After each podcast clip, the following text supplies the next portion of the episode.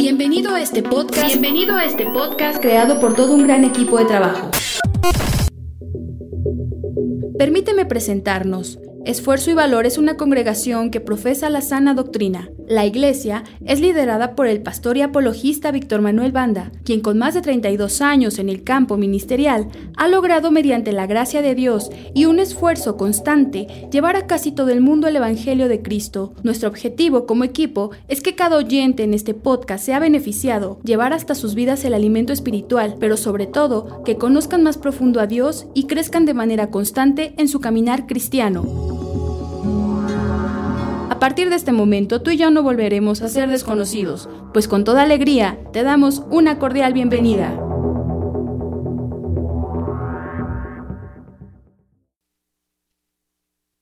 Romanos capítulo 16.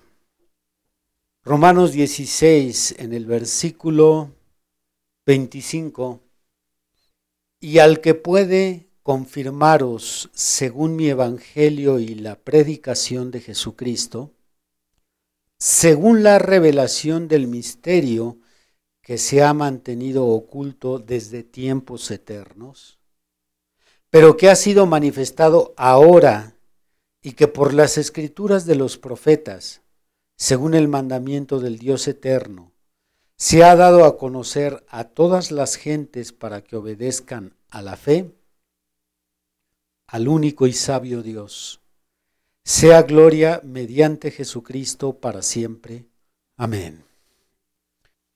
Pocas veces me he tenido que retractar sobre una enseñanza bíblica. Pocas veces. Pero sí me he retractado. Eh, claro que estamos hablando de una enseñanza central, un eje no estoy hablando de haber citado algún versículo mal, haberme equivocado en el nombre de una ciudad, etc. Recuerdo que han sido dos veces en 31 años. Así que deben de saber que estudiando más a fondo esta carta, descubrí que Pablo no escribió la carta a los romanos. Y en un momento les daré pruebas yo sé que alguien justamente va a preguntar, ahora qué vamos a hacer con el primer tema, que es el inicio de esta serie. Pues aunque Pablo no escribió Romanos, eso no cambia la capacidad intelectual de Pablo. Él sigue siendo el autor más académico de los 40 autores. Sigue siendo un genio en cuanto a su conocimiento, su destreza para expresarse y redactar otras epístolas. Y siendo que este es el último tema de esta serie, no quiero que sus mentes estén inquietas, no quiero que estén distraídas sobre este punto durante todo el sermón. Así que iniciaré este estudio demostrando que Pablo no escribió la carta a los romanos. Abran por favor Romanos capítulo 16. Romanos 16, versículo 22. Dice ahí, yo, tercio, que escribí la epístola, os saludo en el Señor. Yo, tercio, que escribí la epístola, os saludo en el Señor.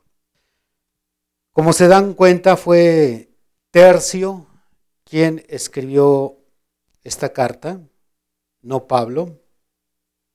Pablo solo fue el autor de la carta a los romanos. Así que Tercio escribía la carta mientras Pablo la dictaba.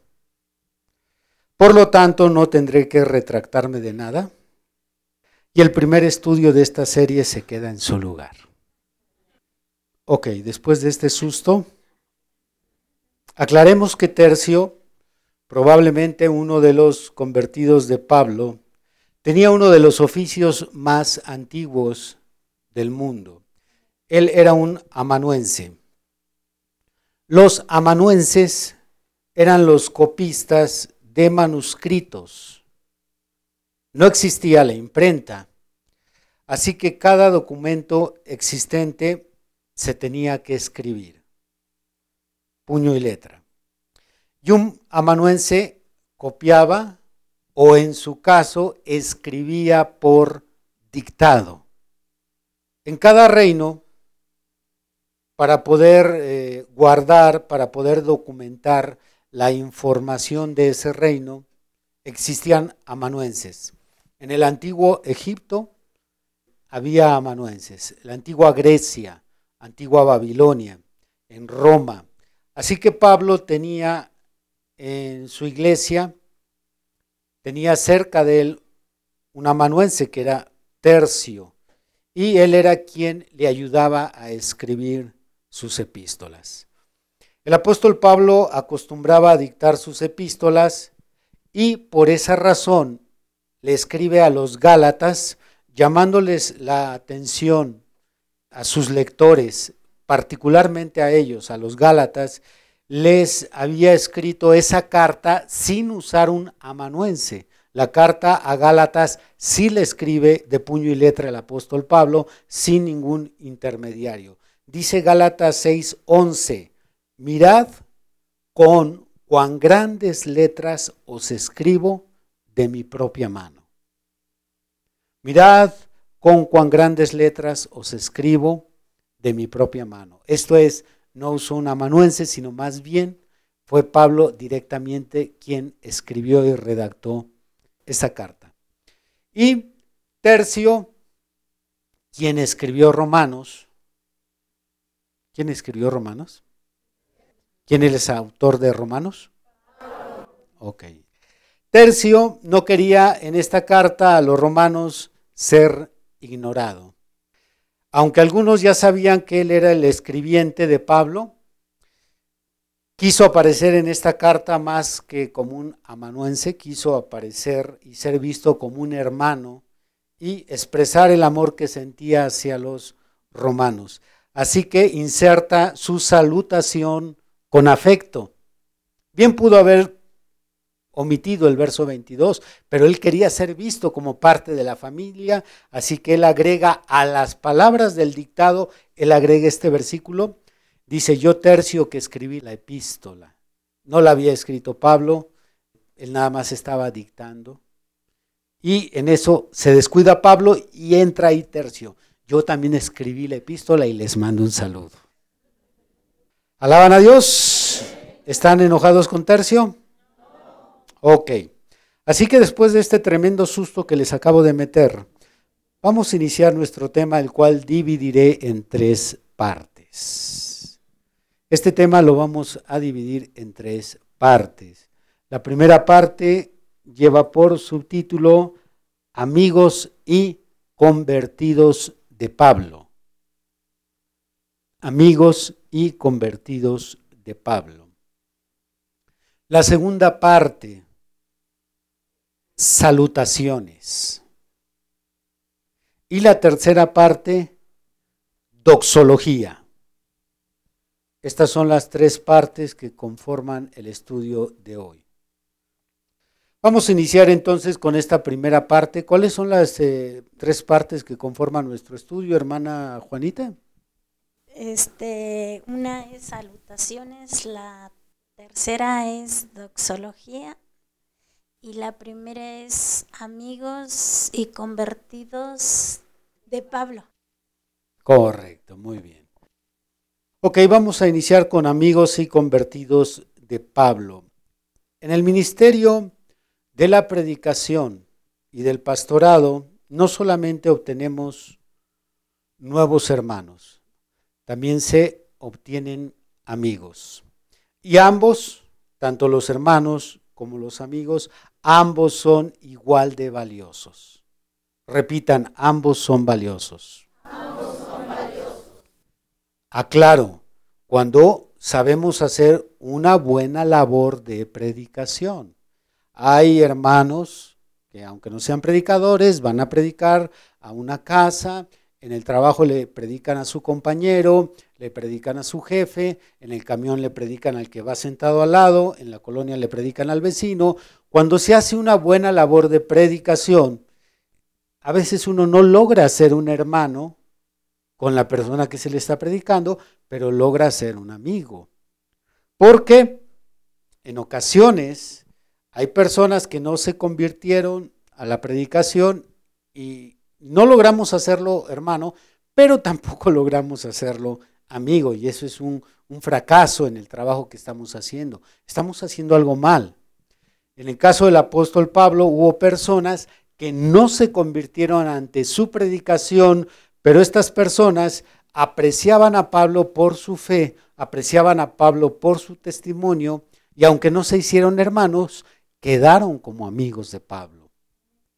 Y estos amigos en tiempos de dificultad ayudaron a Pablo, no por ser sus hermanos, sino por ser sus amigos. Veamos un caso en Hechos 19. Hechos 19, versículo 30. Esto sucede cuando se causa un alboroto, el pueblo trata de dañar, trata de golpear al apóstol Pablo, golpea a algunos hermanos, etc. Yo nada más voy a leer los versículos que me interesan, Hechos 19, verso 30 y 31. Y queriendo Pablo salir al pueblo, los discípulos no le dejaron. También algunas de las autoridades de Asia que eran sus amigos le enviaron recado rogándole que no se presentase en el teatro. En ese alboroto golpearon algunos hermanos, Pablo quiso salir para ver qué estaba pasando, entonces aparte de que los hermanos temían por la seguridad de Pablo, también las autoridades, probablemente algún procónsul, algún centurión, aquellas personas que habían escuchado a Pablo predicar y repito, no se convirtieron, pero Pablo halló gracia a sus ojos, igual que aquel eh, centurión que lo escoltó en el barco en su viaje a Roma. Han de recordar que algunos de ellos eh, hablaban de matar a los presos, pero aquel centurión no lo permitió, dijo principalmente por el cuidado de Pablo. Entonces, cuando tú logras tener un amigo, bueno, vas a tener una ventaja porque esa persona va a ser una bendición para ti, aunque no sea un hermano. Y es bueno para un cristiano hacerse de amigos porque en algunas ocasiones necesitaremos hermanos y en otras ocasiones necesitaremos amigos para un trabajo, para un dinero que necesito que se me preste, para un favor, para acomodar a un familiar en una posición donde lo necesitamos, para la entrada al hospital, para que alguien me ayude con el trámite de los documentos.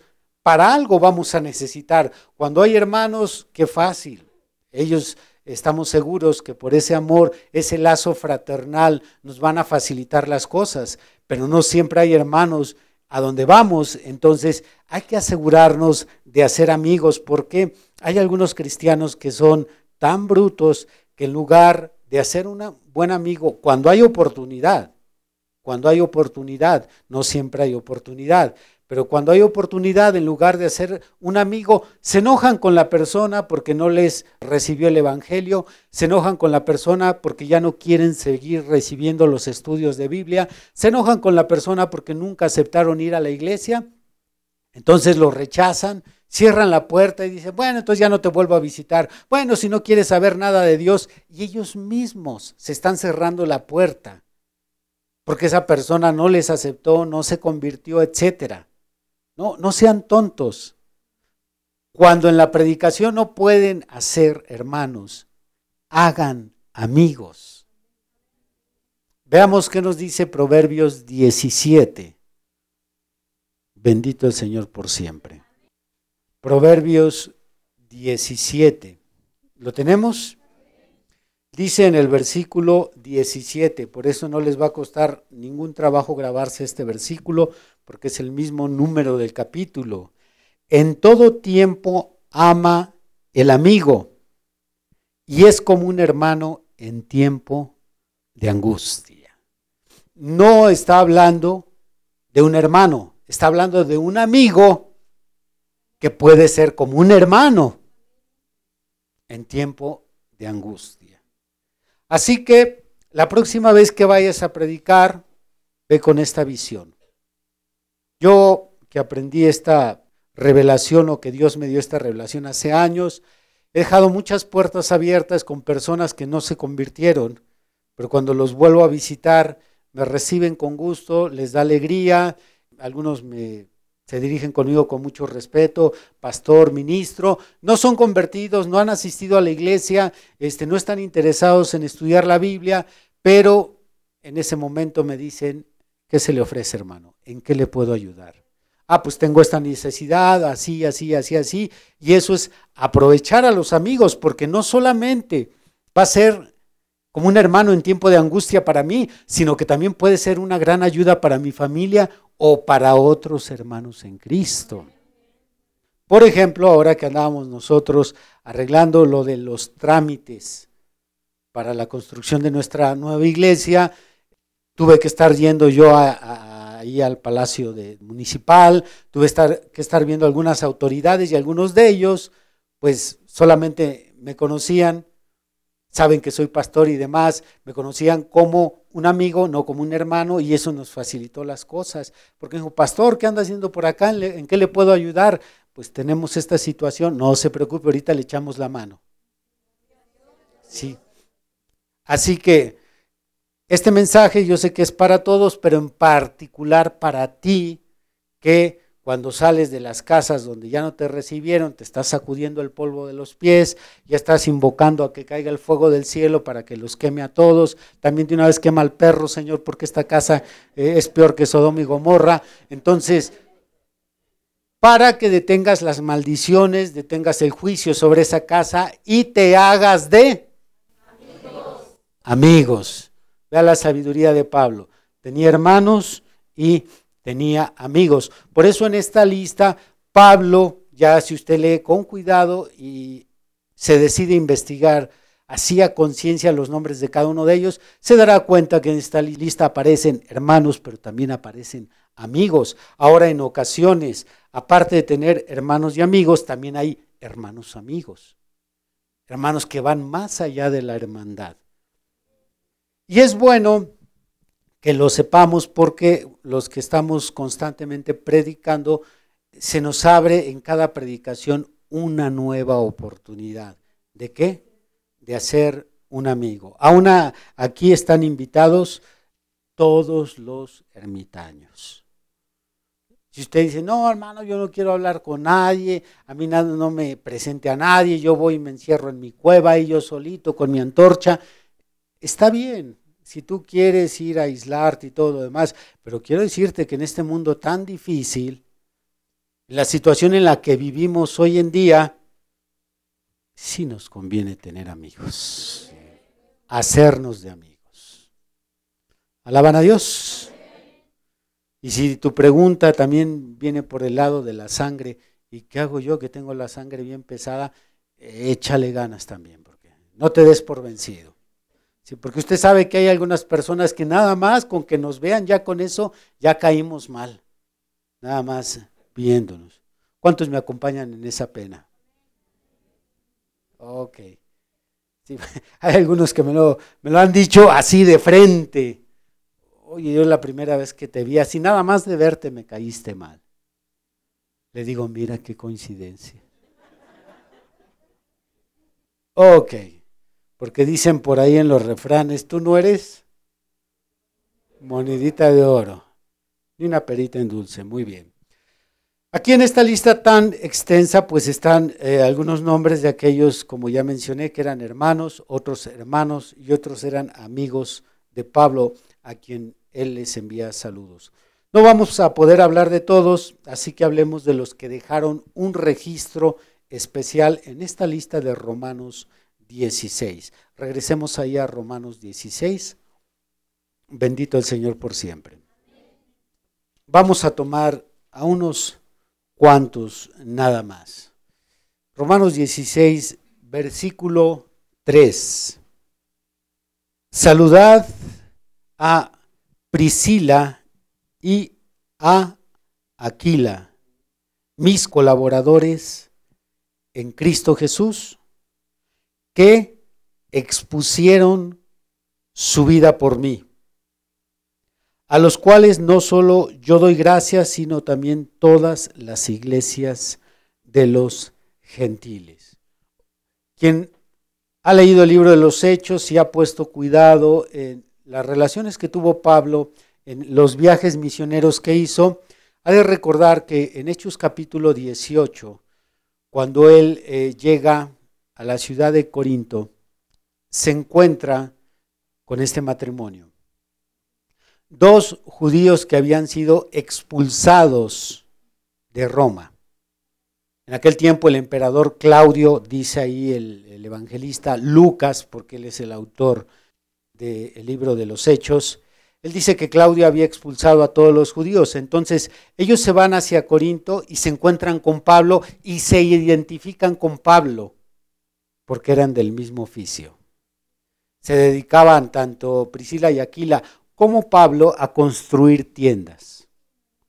Así que Pablo les comparte, los convierte y vienen a ser una herramienta muy especial para el ministerio de Pablo. De hecho, cuando Pablo se despega de ellos, los deja en la ciudad de Éfeso, en donde Priscila y Aquila hacen la labor de conversión de la ley hacia la gracia de aquel abogado, de aquel hombre elocuente y poderoso en las escrituras, Apolos. Ellos dice la Biblia que lo apartaron y le expusieron con más detalle las escrituras. Y hay otros datos que aparecen, que si empezamos a recopilarlos, aparecen ahí este matrimonio.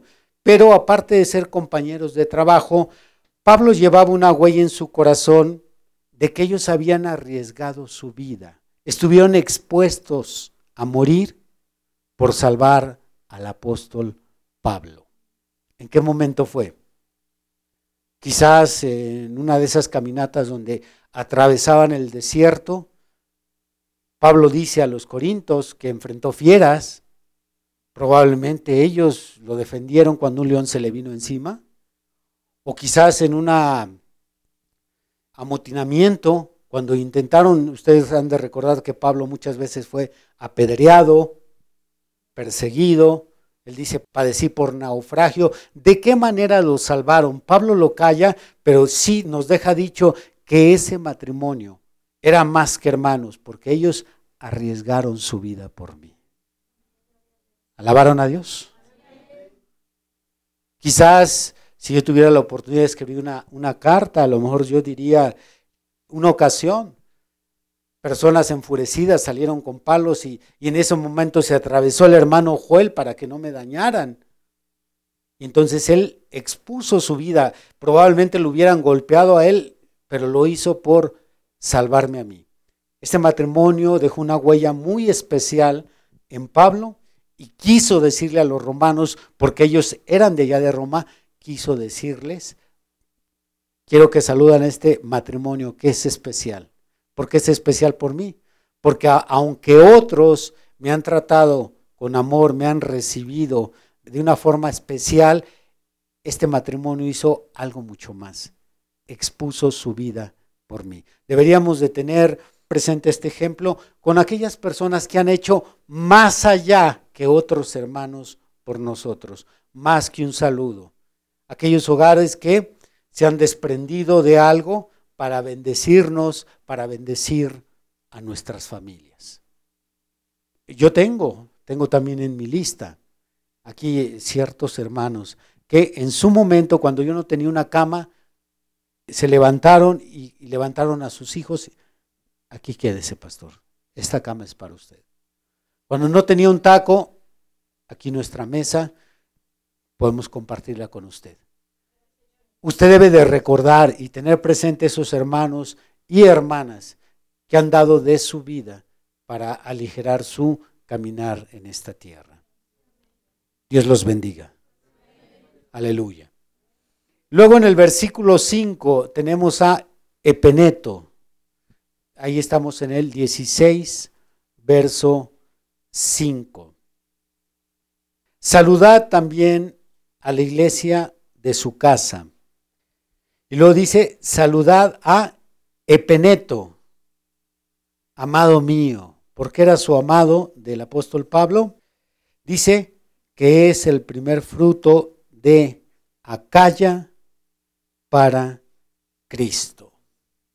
Cuando Pablo en su trayectoria de sus viajes misioneros llega a Asia proconsular, allí en Asia, porque Asia tenía varias secciones, Asia Mayor, Asia Menor, cuando él llega a Asia proconsular, entonces el trabajo, la labor que él hace allí en Asia, su primer convertido, el primer fruto.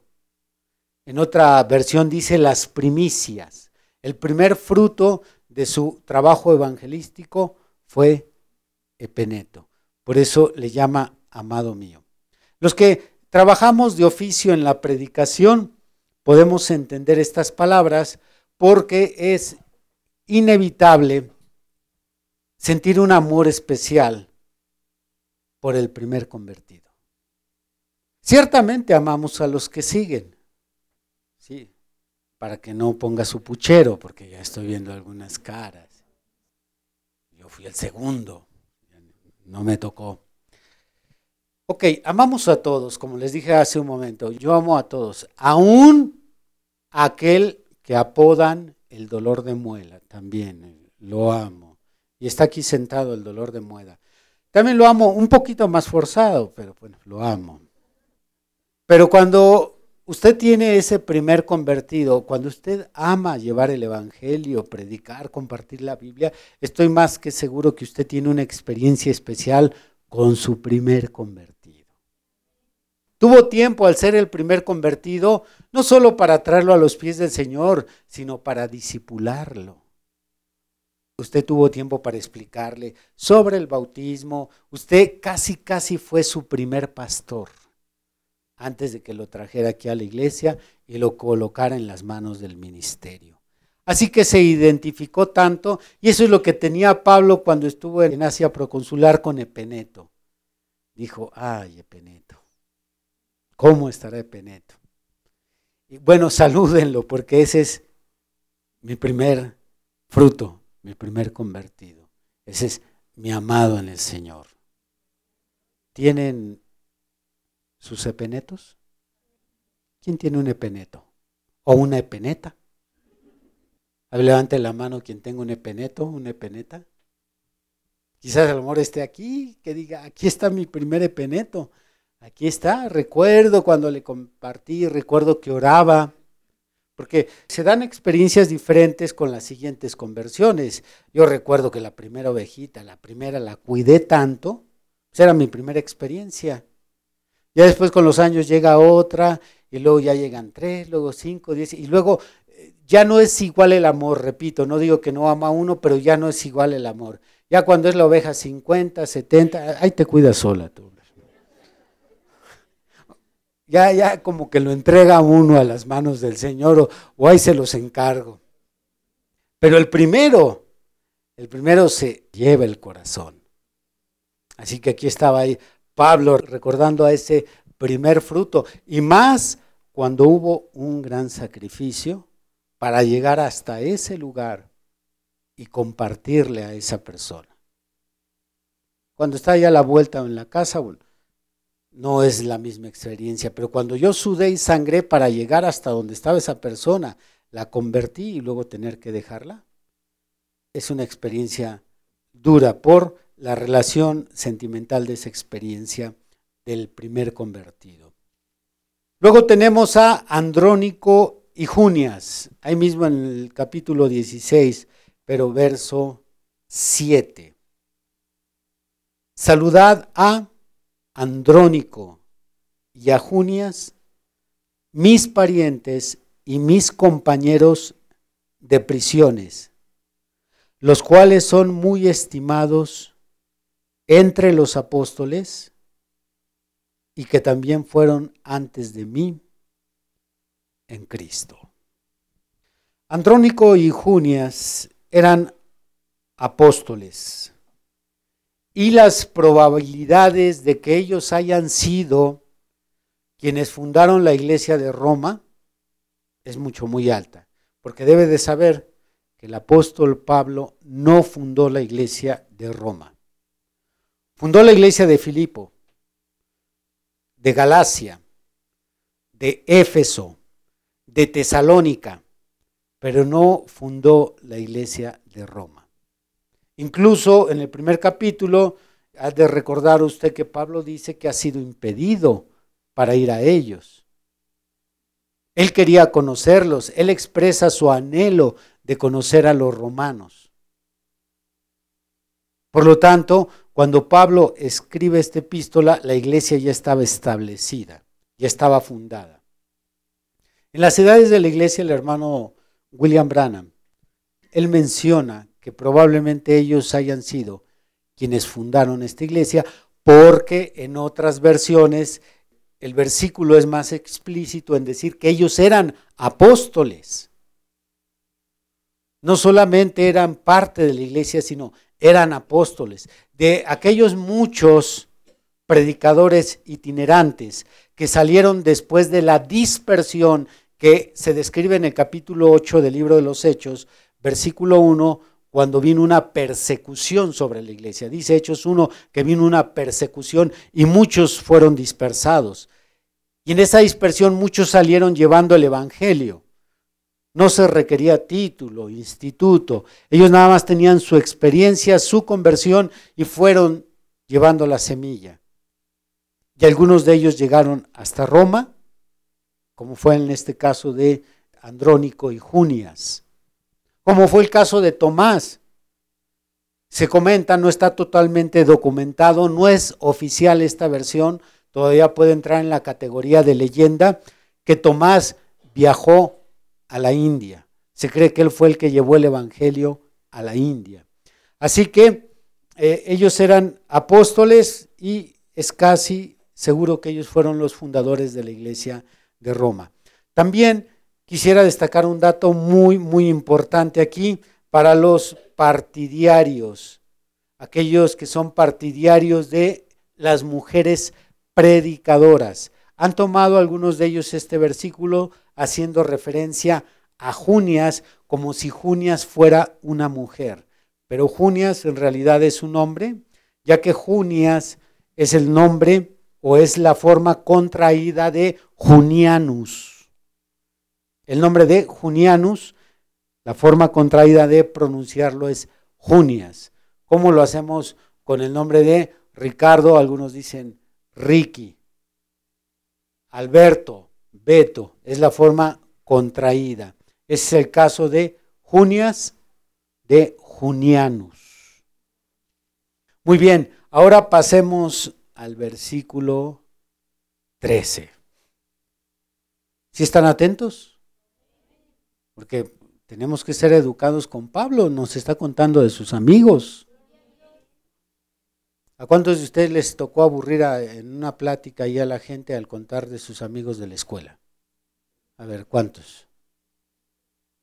No falta, ¿verdad? Quien eh, está la charla bien amena y empieza a hablar de sus amigos y bueno, hay que ser educados y fingir que está muy entretenido cuando nos empieza a hablar de, del que le compartía la torta, del que le pegaba, de aquel que en el recreo le hacía la vida imposible porque se la pasaba escondido en el baño. Ok, Así como escuchamos de tus amigos aburridos, ahora hay que poner atención a los amigos de Pablo. Ok, uno más, Rufo. Este está en el versículo 13.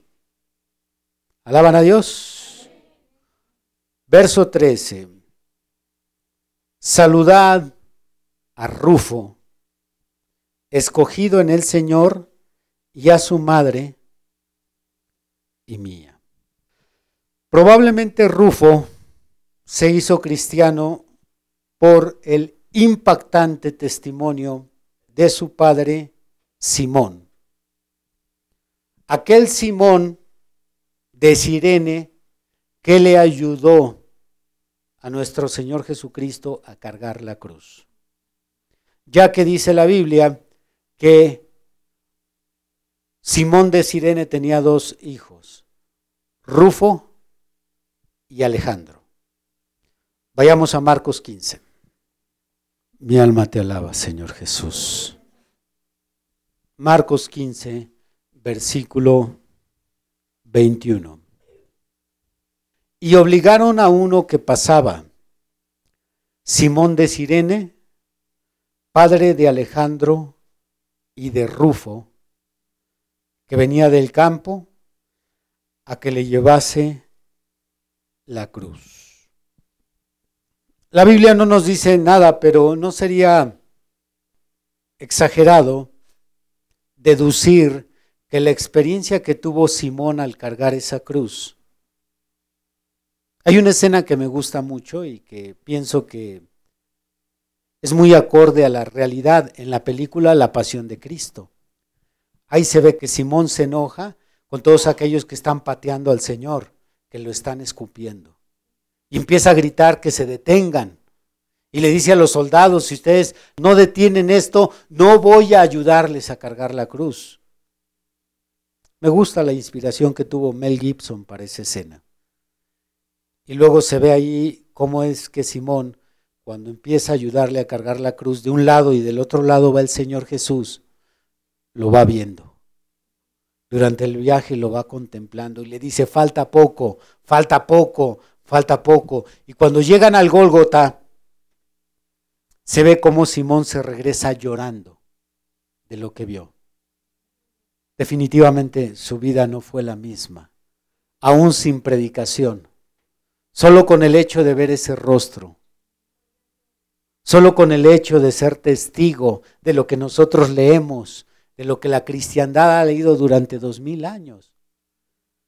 Eso marcó de por vida a Simón de Sirene y él tuvo que compartir después de lo que se vivió en Pentecostés, después del bautismo del Espíritu Santo, después de todo lo que sucedió, seguido a la muerte del Maestro, seguido a la resurrección, Simón tuvo que haberle dicho a sus dos hijos, yo estuve allí. Yo estuve ahí, yo cargué la cruz del Maestro. Eso tuvo que penetrar en el corazón de Rufo y Alejandro, y allí aparecen, por lo menos Rufo, en la iglesia de Roma. ¿Alaban a Dios? Muy bien. No sé de qué manera les presentó el Evangelio Simón de Sirene, pero por lo menos vemos el fruto en uno de sus hijos. Muy bien, pasamos a la segunda parte, salutaciones. Hacerle llegar un saludo escrito a una persona en aquel tiempo era mucho más especial de lo que hoy podría ser. Hoy sí nos agrada eh, que alguien nos mande un saludo, nos agrada saludar o recibir el saludo, pero allá era tan, tan especial por dos razones. La primera, la escritura era la única forma confiable de comunicarse a distancias largas. Era la única forma confiable de comunicarse a distancias largas. Hoy en día tenemos el telégrafo, aunque ya pasó de moda, bueno, está el telégrafo, tenemos el teléfono, tenemos los emails, tenemos las eh, videollamadas, etcétera. Hoy con la tecnología es tan sencillo comunicarse hasta el otro lado del mundo, pero en aquel tiempo la única forma de hacer llegar un saludo era por medio de una carta, por eso era muy especial, era muy importante. A la persona le interesaba, primero, si llegaba una carta y segundo, si él aparecía en esa carta. Y lo segundo, la dificultad que ellos tenían para poder verse seguido, principalmente los seres queridos. Ellos no podían verse seguido porque hacer un viaje de un continente a otro era un asunto de meses. Cuando era rápido, semanas. Tener que tomar un barco o tener que ir a caballo, si había dinero, si no a mula, y si era gente pobre, caminando.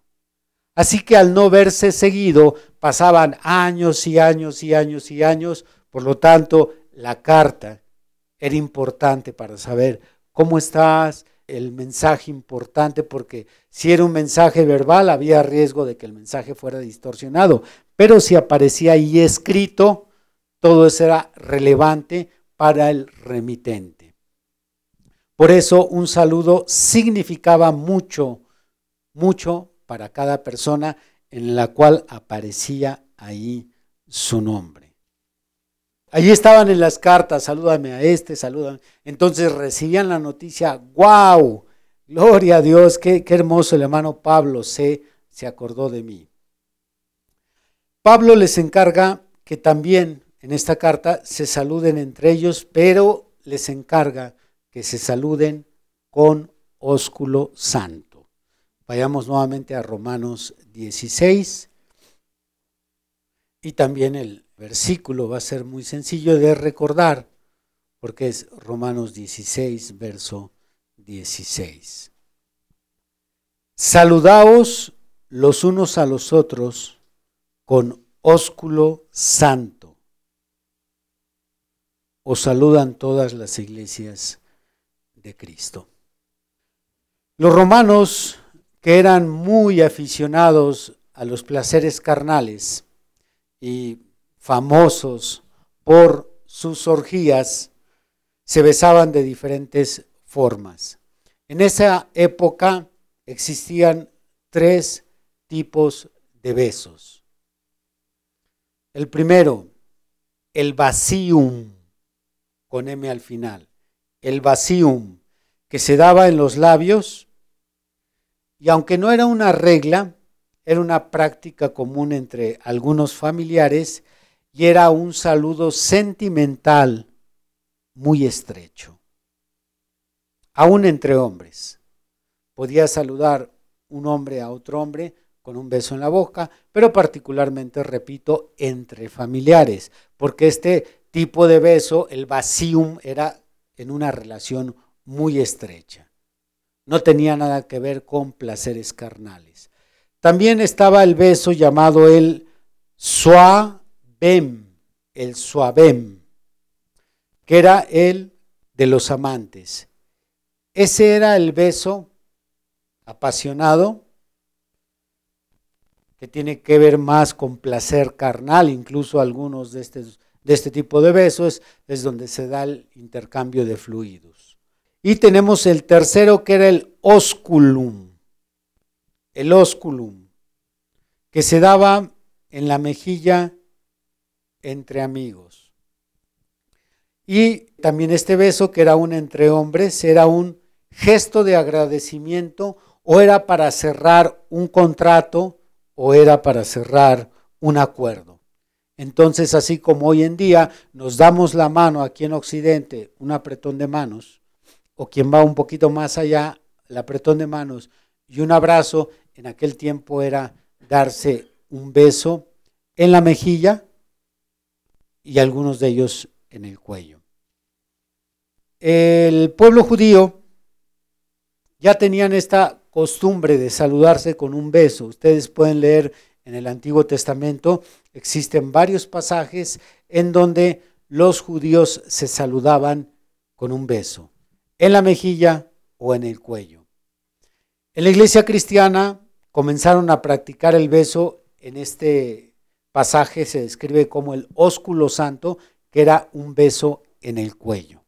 Porque lo practicaban los romanos, los judíos ya lo tenían practicado por generaciones, pero ahora como la iglesia estaba mezclada, eran tanto judíos como gentiles, los gentiles no estaban acostumbrados a este beso judío, así que Pablo instituye el ósculo santo. Probablemente ya nada más se juntó tantito del beso romano como tantito de la práctica judía. Muy bien. Pasamos a la tercera parte, tercera y última parte, la doxología. Antes de hablar de la doxología, quisiera no pasar por alto una de las promesas más bellas de toda la Biblia. Vamos ahí a Romanos 16, versículo 20. Romanos 16, verso 20.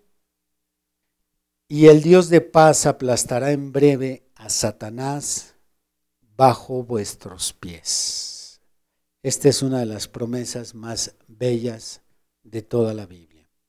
Podemos incluirla de manera justa en la doxología, pero el acomodo de los versículos no nos lo permite. Así que solamente puedo decir de este versículo que nos habla de la guerra que tenemos contra Satanás. Al final, cuando terminen las batallas, poquito antes de que la iglesia se vaya de esta tierra, será Dios, será el Señor quien lo hará. Él lo hará, no nosotros. No será mi fuerza, no será mi santidad, no será mi espiritualidad, no será mi consagración, sino Él será quien aplastará a Satanás bajo mis pies. Aquellos eh, demonios que te tienen encadenado, que a lo largo de años te han llevado de derrota tras derrota tras derrota, aquellos demonios con los que no has podido, que pueden ser la pornografía, puede ser el cigarro, puede ser la mentira, aquellos demonios, el orgullo, tu soberbia, que te crees la, gran cosa cuando eres una porquería igual que yo, aquellas cosas que, que te llevan constantemente a la lona, el diablo tomará, será quien será derrotado porque Dios lo tomará del cuello y lo pondrá bajo la planta de nuestros pies. Con razón en algunas iglesias yo no lo entendía, lo entendí hace algunos años cuando un hermano se refirió al, diablo como, como el chanclas.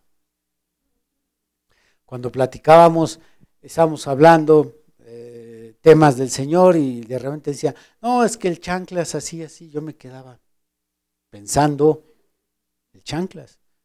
Y luego ya seguíamos hablando, no, ese chanclas. Y hasta que no pude, le dije, ¿quién es el chanclas? Pues el diablo. ¿Y por qué el chanclas? Pues que va a estar bajo nuestros pies. Por eso es el chanclas. Así que esta promesa me gusta venir y leerla cuando no veo la mía. Cuando ya llevo tiempo y pura lona, y pura lona, y pura lona, y pura lona. Entonces cuando la leo, digo al diablo, más adelante viene la mía. Y aunque ahorita tú estás arriba de mí, cuando Él cumple esta promesa, tú quedarás abajo de mí. Bajo nuestros pies. Muy bien. La doxología en teología es la exaltación a Dios, en donde se reconoce y expresa la realidad de Dios y sus manifestaciones. Lo vuelvo a repetir. La doxología en teología es la exaltación a Dios, en donde se reconoce y expresa la realidad de Dios y sus manifestaciones. Esa es la doxología. Para aquellos que les gusta glorificar a Dios, aquellos que les gusta darle al Señor el honor y la gloria, aquellos que difícilmente se quedan callados ante la grandeza de Dios, es inevitable que no pronuncien de vez en cuando una doxología.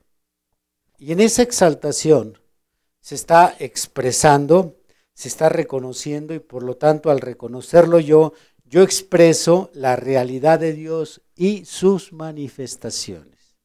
Esa es la doxología en teología. Y muchas ocasiones suele aparecer al final de la carta o un discurso, es donde suele aparecer una doxología. Hay doxologías breves y hay otras doxologías un poco más extensas. Por dar algunos ejemplos o un ejemplo, en la Iglesia Católica, como en algunas iglesias evangélicas trinitarias, tienen la doxología conocida como Gloria Patri. Es una doxología muy famosa. En latín dice, Gloria Patri et Filu et Spiritus Santo sicut erat in principio et nunca et semper et in secula seculum. Amén. Esta doxología es citada con mucha frecuencia en un discurso y más cuando se da una misa en latín, lo cual significa gloria al Padre y al Hijo y al Espíritu Santo, como era en el principio, ahora y siempre por los siglos de los siglos. Amén. En griego esta doxología dice, doxa patrike io que aio neupatike nunque eikai istus aioaston aionon amin en griego. En las tres cartas eh, que Pablo suele acabar con una doxología es en Romanos, Segunda de Corintios y Judas. Son las cartas donde el apóstol Pablo agrega una doxología. Nosotros terminaremos esta serie de seis temas de la carta de los romanos leyendo todos juntos esta doxología, ya que es deber de todos los cristianos reconocer y expresar la realidad de Dios y sus manifestaciones. Así que pónganse de pie. Con muy buen volumen, muy buen volumen, que se oiga su voz. Vamos a leer la doxología del verso 25 al 27. Verso 25 al 27. Por favor, todos los que tienen Biblia y saben leer. Romanos 16, verso 25 al 27. Adelante.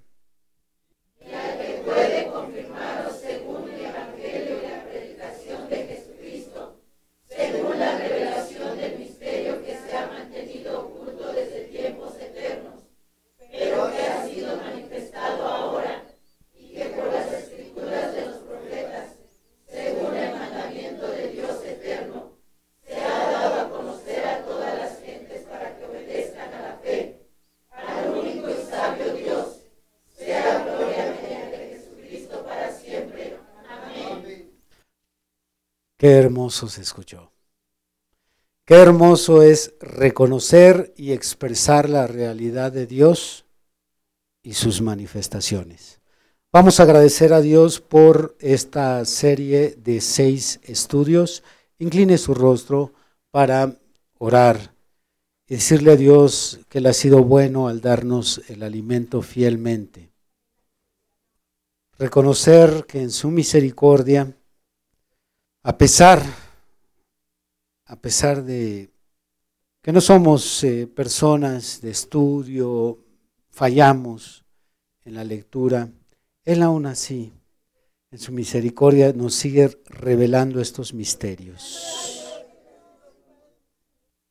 Padre, estamos agradecidos contigo por estos seis temas que de una manera muy especial y digo especial porque tú lo traes a un nivel muy sencillo. Tú nos instruyes, no siendo teólogos, no siendo estudiantes exhaustivos de tu palabra. Señor, estos seis sermones despierten en tus hijos, en tu pueblo, principalmente en tu novia, el amor y la pasión por el estudio de las escrituras.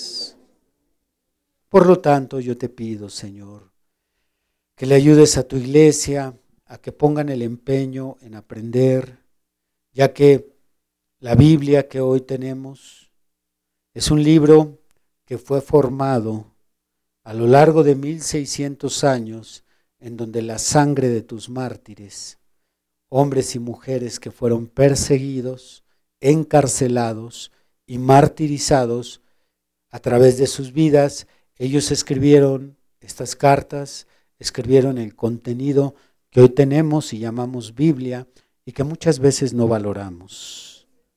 Ayúdanos pues y en particular en esta serie para que la iglesia nuevamente lean, relean y vuelvan a leer estos 16 capítulos ahora con una nueva visión. Gracias por todo. Señor, a ti la gloria y la honra por siempre en el nombre de Jesucristo nuestro Señor. Amén. Has escuchado el día de hoy una predicación del ministro Víctor Manuel Banda. Vaya mensaje, ¿verdad? Agradecemos tu compañía en este episodio. No olvides compartir con tus amigos esta bendición. Además podrás escuchar predicaciones exclusivas en nuestra cuenta de Patreon, donde nos encuentras como Esfuerzo y Valor. También podrás revisar mucho de nuestro material en las redes sociales, donde nos encontramos como Esfuerzo y Valor. Por supuesto, síguenos en esta plataforma y no te pierdas de más contenido. Nos volvemos a escuchar pronto. Hasta luego.